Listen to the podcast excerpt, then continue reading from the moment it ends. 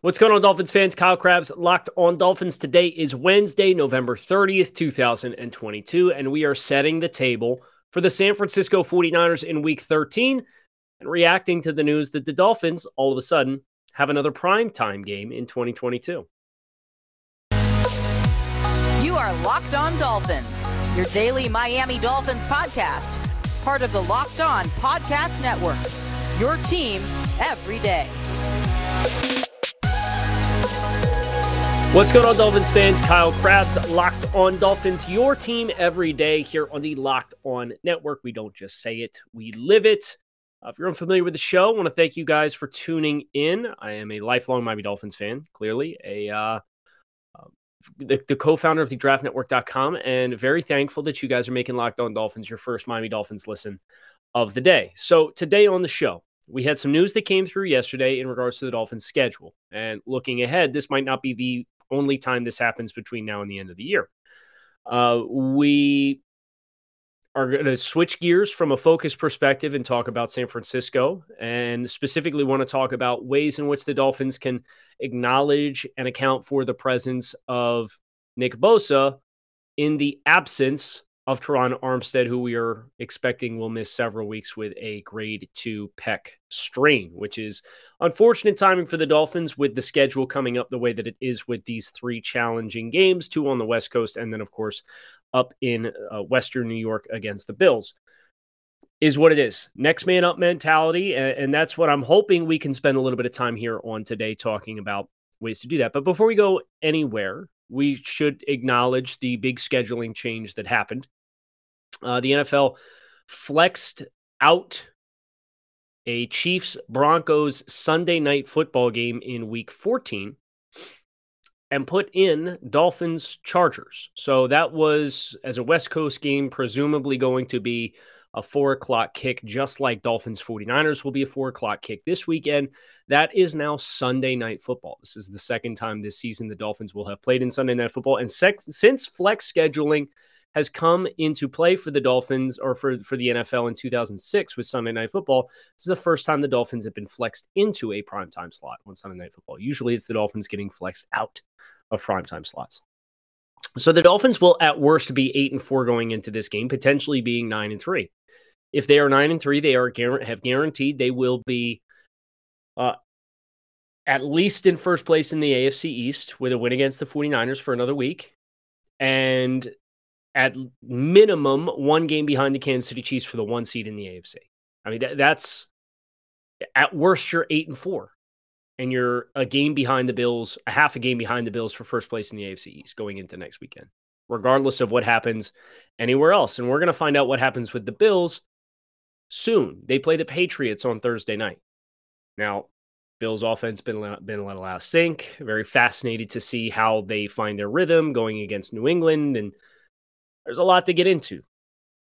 But for the Dolphins specifically, uh, the fact that we have these back to back West Coasts, uh, four o'clock this weekend, we get the extra prime time game. Of course, it's Herbert versus Tua. So just mentally prepare yourself for the narratives that are going to build and come out of uh, the build up to Sunday Night Football that weekend. It's a very exciting time to be a Dolphins fan. Um, expectations are high. The Dolphins are in the limelight. There's a chance, you know, that the first time the Dolphins played in prime time this year was Thursday night on the road at the end of that four game gauntlet against uh, playoff contenders against Cincinnati. Of course, Tua suffers the head injury and misses time, and a lot of um, a lot of negativity coming out of that appearance for the Dolphins. And then the next prime time game was Tua's return, the Sunday night football game against the Steelers, and they moved the ball like hot knife through butter through the first quarter, but they only ended up scoring 16 points and the whole uh, almost interceptions thing that came out of that. So it would be really nice to have Miami come out, execute, play at a high level, win a football game, and uh, have the have the narrative around the team be positive. You know, the, the Dolphins last Sunday night football appearance, they moved to four and three, but it was yeah, but like the Dolphins didn't play that game with three healthy corners and and weren't dealing with reacclimating a quarterback to the starting lineup. That's my hope. Uh, but of course, we have to take care of the San Francisco 49ers this week first. And that's a little bit more of a tall task th- than what it may have been otherwise. Uh, already a tough challenge given how well San Francisco is playing. They are seven and four. They are in first place in the NFC West.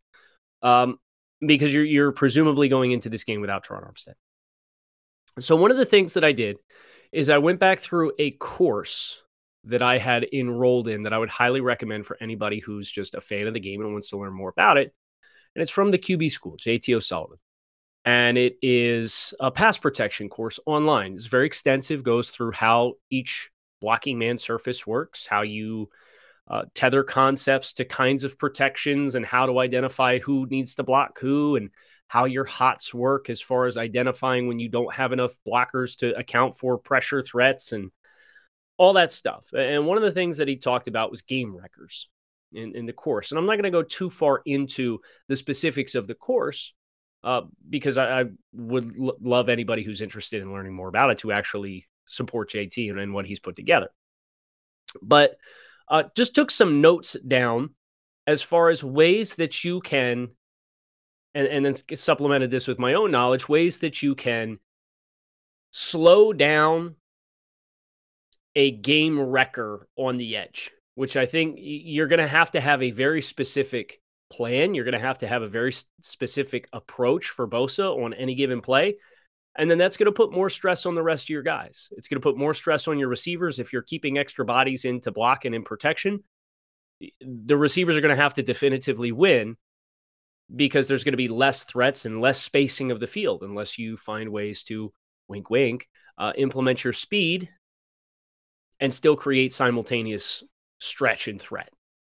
Um, it's going to put more stress on your other offensive linemen. You're going to be locking more on an island. Oh, Robert Jones need a better performance than what we got from uh, the second half against the Texans because San Francisco's they got some dudes all along the front, and uh, oh, it, it, it's it's going to put more stress on the quarterback to be more definitive with his decision making. It's going to put more stress on the play caller to make sure that we're calling the right kinds of plays and we're not exposing ourselves to uh, extended holding of the ball in the pocket and then potentially in, incurring negative plays.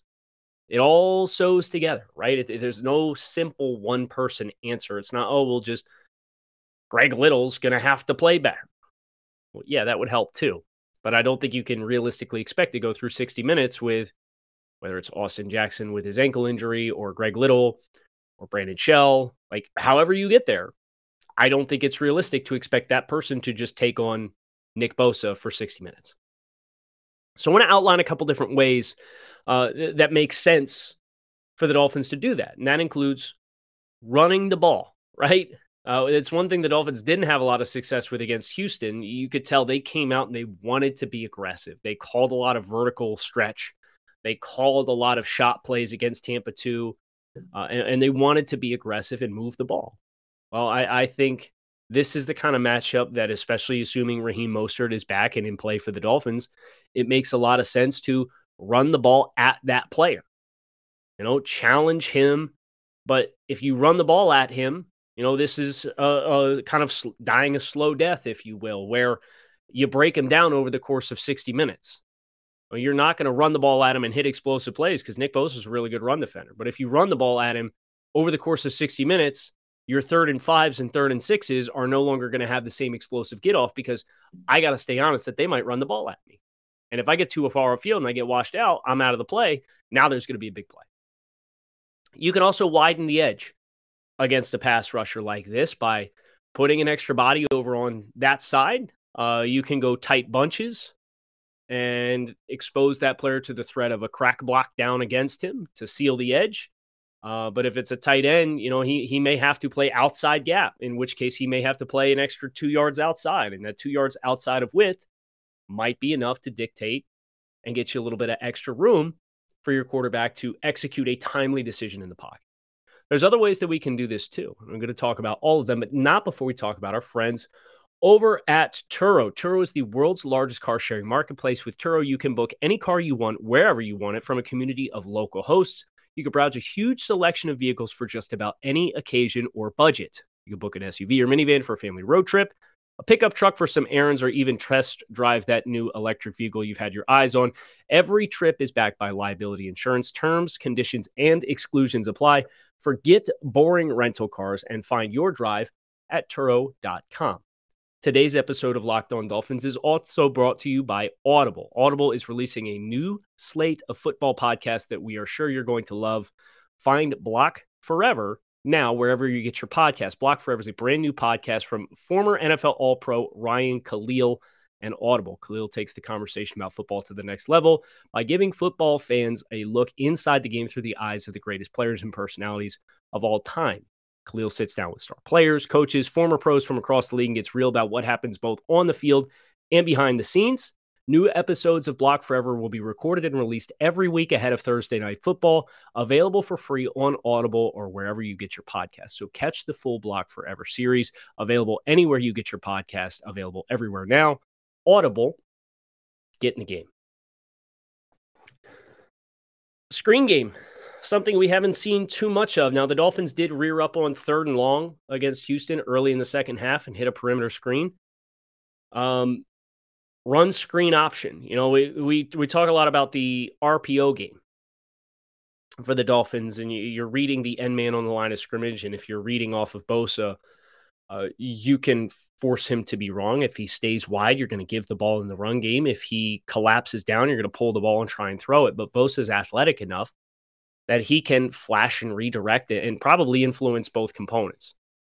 So I like changing instead of running that glance with a wheel and a flat on the same side of the formation, which is a Dolphins money play. I expect they'll run a lot in this game, uh, especially with how often the, the 49ers are, are playing zone coverage and the Dolphins receiving the lowest incidence of any team in the NFL of man coverage in general this season, just because of the speed that they have. What I think could be an interesting new layer for this week is instead of just the RPO, run pass option, running a little bit more run screen option, quick throws to the flat, especially they're going to play quarters.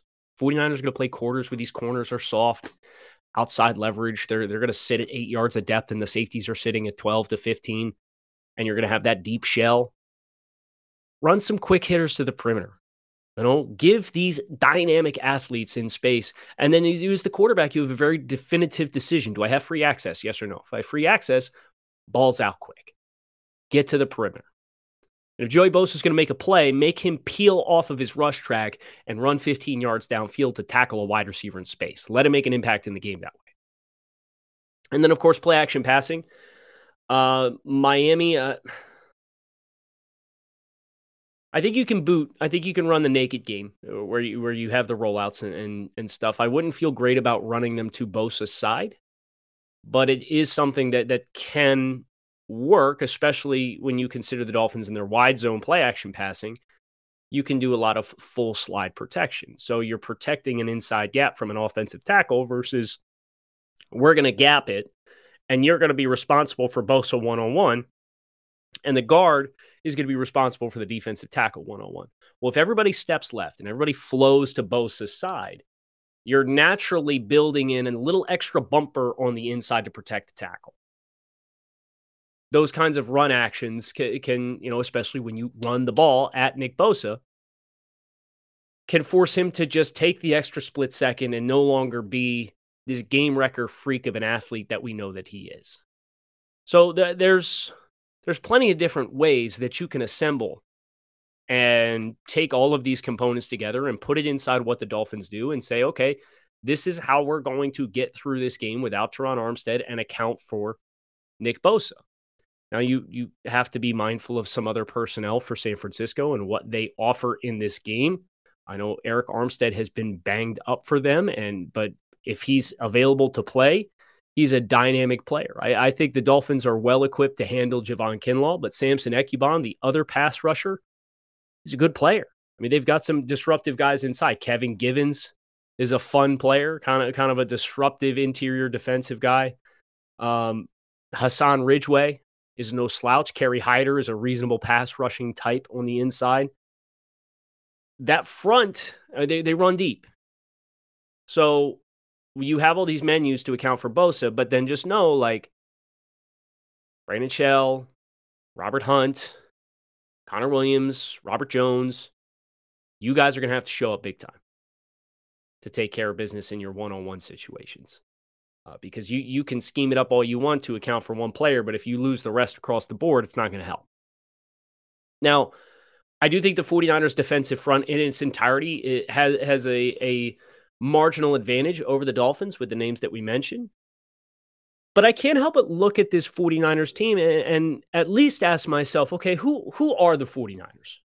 Right? People are going to talk about this game being a big litmus test for Tua Tagovailoa. And, and sure, you know, uh, in all but two games this season, the 49ers have conceded 19 points or less. They gave up 28 to the Falcons. The Falcons ran the ball for 168 yards, but only had 289 yards of offense. They just didn't turn the ball over. And then the Chiefs put 44 on them. Every other game, 19 against Chicago in the rain. They lost that game, by the way. Seven to Seattle. Seattle turned the ball over three times in that game, rushed for 36 yards. The Broncos, 11. They lost that game, by the way. The Rams, 9. The Panthers, 15. Falcons and Chiefs, back to back weeks, losses to drop the team to 3 and 4. And they've won four straight. They beat the Rams again, uh, the ghost of the LA Rams. Uh, the Chargers coming out of the bye, 22 16. The Arizona Cardinals, 38 to 10, without Kyler Murray. And the New Orleans Saints with Andy Dalton and a whole bunch of nothing at wide receiver. So I look at who the 49ers are. There's no doubt this defense is extremely talented. This, this is a defense that, you know, thrives with athletic players, Talanoa Hufanga at safety and, and Fred Warner and Dre Greenlaw and Nick Bosa just on the defensive side of the ball alone. You know, they play a lot of zone. They're, they're quarters and, and cover three heavy team. They've conceded nine touchdowns, but logged nine interceptions this season, this 49ers passing defense. It's worth acknowledging, statistically speaking, this is a huge challenge. But it's also worth acknowledging they're a team that's played the Bears, the Broncos, the Rams twice, the Panthers, the Falcons, the Cardinals without Kyler Murray, and the New Orleans Saints. I'm not saying that the Dolphins are going to come in here and steamroll the 49ers, but I am saying this is just as much a litmus test for the 49ers as it is a litmus test for the, the Miami Dolphins. Well, statistically speaking, you're not going to find a lot of holes in this resume for this 49ers defense. They're conceding 3.3 yards per carry this season. It's impressive. And it, what the the way that they're able to accomplish that is just the instinctual play of the linebackers on the second level. They cover so much ground. But that's why, you know, when we we talked on the bye week, we said what teams and defensively are engineered and constructed in the right kind of way to challenge the Dolphins. We talked about having athletic, middle of the field defenders that can cover an egregious amount of ground. How do you mitigate those guys? Well, it's some of the same ways that we talked about in trying to mitigate Bosa play action passing, run screen option. Trying to influence and pull those guys out and then use the explosive speed of the receivers that you have, I wouldn't be surprised if you have a lot of same side reps for Waddle and, and Hill in this contest. I think that's the way that you can create the kind of stretch that you want, uh, with perhaps using less bodies to go out and release. Because you're probably going to use a little bit more seven man protection without Armstead than, than, you normally would. And the Dolphins, I mean, they, have run a reasonable amount of empty protections and just go five man uh, this season with the speed and space you out, and they're going to nickel and dime you. And I don't think this is going to be a game that you're going to hit a lot of explosive plays. Uh, but I do think this is this is the chess match. This this is 20 to 17. Uh, who makes the big mistake? And there's a whole conversation we had about um, the, the recipe for success in the game, but just wanted to kind of set the table on who the 49ers are. And we have some addi- uh, additional metrics that we're going to cover here uh, for the Dolphins and this contest against the 49ers. But before we do, these days, every potential new hire can feel like a high stakes wager for you and your small businesses. You want to be 100% certain you have the access to the best qualified candidates available. And that's why you have to check out LinkedIn Jobs. LinkedIn Jobs helps find the right people for your team faster and for free. You can add the purple hashtag hiring frame to your LinkedIn profile to spread the word that you're hiring. And with simple tools like screening questions, it is easy to focus on the candidates with just the right skills and experience so you can quickly prioritize who you would like to interview and hire. It's why small businesses rate LinkedIn jobs number one in delivering quality hires versus leading competitors. LinkedIn jobs helps you find the qualified candidates you want to talk to faster. Post your job for free at linkedin.com slash locked on NFL. That is linkedin.com slash locked on NFL to post your job for free. Terms and conditions apply. So San Francisco averaging four and a half yards a carry. Uh, they are very much a diverse group, but but here's where it does get interesting. They've logged 1,368 rushing yards on 310 attempts to this point in the year, 10 rushing touchdowns. Their leading rusher for the season is still Jeff Wilson, 468 yards, and he was traded at the trade deadline to the Miami Dolphins. And Jeff Wilson has actually, fun fact, logged more rushing touchdowns as a member of the Dolphins than he has as a member of the 49ers, three versus two. The second leading rusher is Christian McCaffrey, who's played five games for the 49ers since he was traded from Carolina. Uh, 58 rushes for 241 yards and two touchdowns, 4.2 yards per carry. That is the second leading rusher of the team. Of the four players on the 49ers roster, or who were on the 49ers roster, who have rushed for over 200 yards, McCaffrey has the lowest yards per attempt. Elijah Mitchell 40 attempts for 224 yards, 5.6 yards per carry. He's out, knee injury. And then Deebo Samuel, 33 attempts for 202 yards, 6.1 yards per carry. Uh, in addition to his role as a pass catcher with over 500 yards receiving, Deebo Samuel is the leading uh, yards from scrimmage player for the 49ers with 713. Yo, Deebo 713, Aiyuk 659, Jeff Wilson, third, 559. Again, has not played there for three weeks, four weeks. Uh, and then you have George Kittle with 450 and Christian McCaffrey at 443. So they're they're balanced, right? But I do think it is interesting that this team invested what they invested in Christian McCaffrey and you look up and Christian McCaffrey is not performing to the level of productivity that either Elijah Mitchell or Jeff Wilson provided this team. And Elijah Mitchell's now out. So you, you, you're probably looking at third round pick Ty Davis Price to be a consi- cons- significant contributor. Uh, he's rushed the ball 16 times for 37 yards, 2.3 yards per attempt this season. The Dolphins inside of structure run plays. Now, the 49ers are going to test you in different ways because there's a lot more misdirection, there's a lot more eye candy. It's not just going to line up and run the ball inside zone up the middle. So tackling is going to be paramount. And, and, Tevin Coleman might be the guy that elevates as well, but he's also averaging 2.2 yards per carry on the season, 12 attempts, 26 yards. But I think you you have a chance to force this game into the hands of Jimmy Garoppolo. We've talked about the 49ers resume defensively, offensively, Jimmy Garoppolo, six and three as a starter, 67% completion. He's averaging 238 yards a game. Uh, he's got a, a 5.3 sack percentage, 16 touchdowns to four interceptions. But Trey Lance started the first two games, it was relatively uneventful. They scored 10 points against the Bears and lost in the rain. And then Lance got hurt the following week. If you can force Jimmy Garoppolo to make plays within the pocket and work through his progressions. That is the number one pathway defensively for the Dolphins, I think, to winning this football game because the accuracy wanes. He will hold the ball a long time. He will make some poor decisions in the grasp. He will make some poor decisions trying to throw into coverage. He almost threw an interception in the red zone against the Saints last week uh, with trying to throw with timing and anticipation. It's just not a strength. It's just not a strength. So if you could force Jimmy to go through his progressions and take away the primary progression, I think that's that's the recipe for getting the negative plays that you need because this has not been a 49ers team that has been immune to turnovers. They have three games this year in which they turned the ball over three times. Now I've mentioned four interceptions only for Jimmy Garoppolo, so I get it. But one of those games was the Chiefs. And the Chiefs hung 529 yards of offense on them. And the Chiefs dropped 30 points in the second half. It was 14 13 at halftime. And then we were off to the races. Chiefs touchdown, 49ers field goal, Chiefs touchdown. Now it's 28 16. And from there, you press, you start taking L's.